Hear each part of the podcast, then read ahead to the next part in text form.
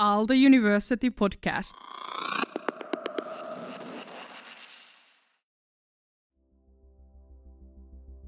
Hi, my name is Maria Törnros, and I'm the psychologist for doctoral students at Aalto University. Welcome to the best thing today. This is an audio column based on my blog, The PhD Pathfinder.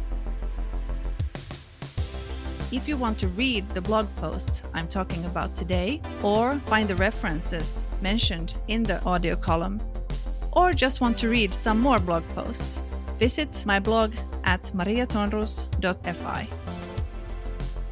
The Best Thing Today, a podcast series by Aalto University psychologists.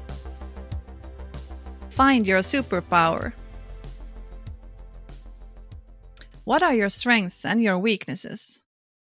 This is a question most often heard from a recruiter's mouth, but it's a question that everyone should think about once in a while, because you might be surprised by what you discover about yourself if you keep an open mind.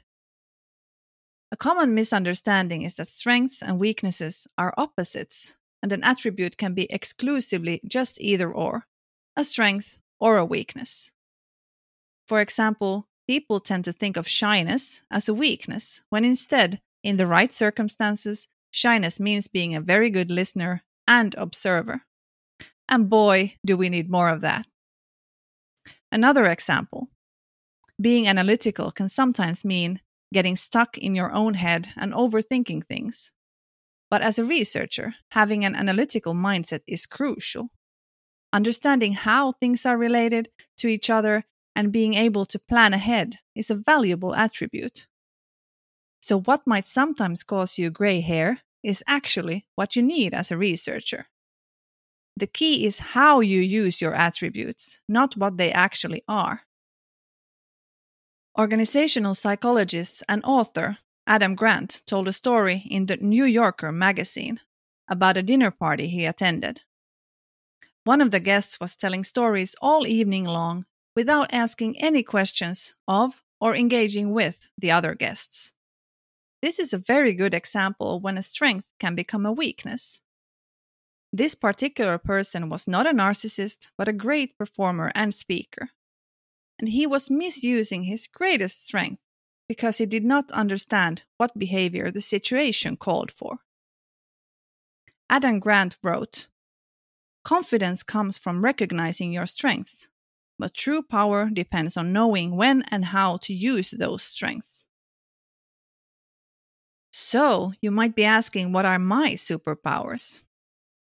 I've always been told, in a negative tone, that I'm too analytical and that I'm too sensitive. But I've learned to turn these attributes into my strengths. Instead of getting stuck in my head, I'm able to recognize that it's about to happen and then practice psychological flexibility, which helps me observe my thoughts. And instead of seeing sensitivity as something negative, I see it as a valuable strength. Being sensitive means being able to read people's moods and to understand individual differences in attitudes and behavior. Without these attributes, I would not be able to do the job I do and do it well. So, what is your biggest weakness? An attribute someone has told you should change and is keeping you from reaching your goals.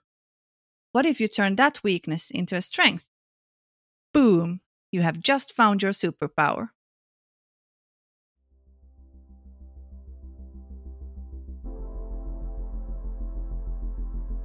This is The Best Thing Today, a podcast series by Aalto University psychologists. You have been listening to Maria Törnros.